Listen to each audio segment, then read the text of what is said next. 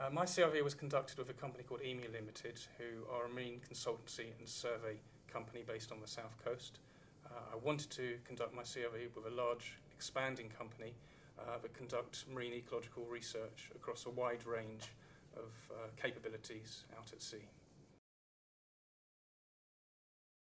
The specific project that I worked on was mainly a data analysis project, um, looking at differences between various survey methodologies uh, at sea.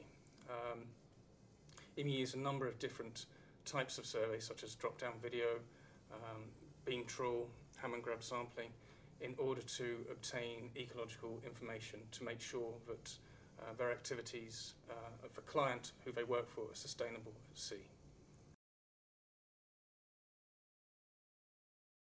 Both my undergraduate degree and my PhD were conducted at Queen Mary University London in the School of Biological and Chemical Sciences. At QMUL, there's a long history uh, of research at the interface between the mathematical and ecological sciences, and statistical modelling has often been involved in this research. This is an area that I, am very interested in, and throughout my time at um, QMUL, I, I have been doing a lot of statistical uh, work, and I wanted to be able to use this in my CRV uh, on a project that was of relevant to the partner organisation EMU Limited. Well, working with EMU Limited, they're a big um, marine consultancy and survey organisation. Uh, I have typically been involved in small lab work. Uh, I've never really been involved in any industrial type placement on this level before. Um, so it really introduced me to the commercial world, uh, the industrial world of, of, of, marine ecology, of marine consultancy and, and surveying. Um, conducts a number of studies looking at all sorts of developments around the UK coastline. And working with them, I was able to see firsthand the whole workflow that the company um, has to go through to get a project off the ground, to finalising it, and reporting back to the client.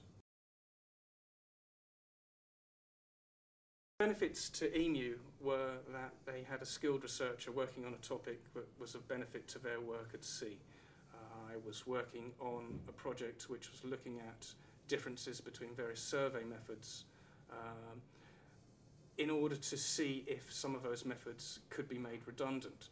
Obviously, time at sea is a lot of money for the company, it's a lot of money for the client, uh, we're continually bringing biological samples back from the seabed, which need to be analysed in the laboratories.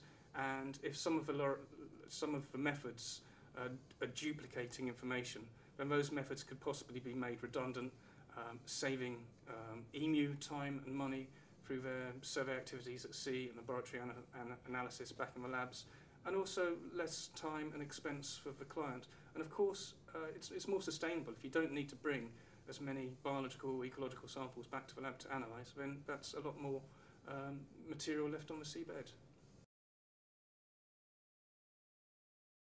I would say first and foremost, get out there and find out who the industry players are.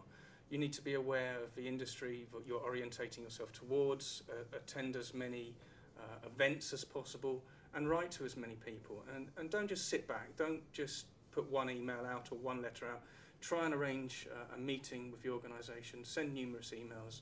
Don't just send them to one department, send them to different departments, send them to the director. Uh, you may just find that somebody places your CV or your letter or, or on the right person's desk, and, and that can very much help you uh, get to be involved with that company. Since I completed my CRV, um, I've had a couple of weeks holiday. Uh, but before I finished my CVIV, I was offered uh, a full-time position with the company. I'm now working, uh, continuing uh, some of the work that I was doing on my CRV, the statistical analyses of the communities that we've been looking at. Um, and I'll be working on a number of other projects on, on a similar veil with the company for the foreseeable future.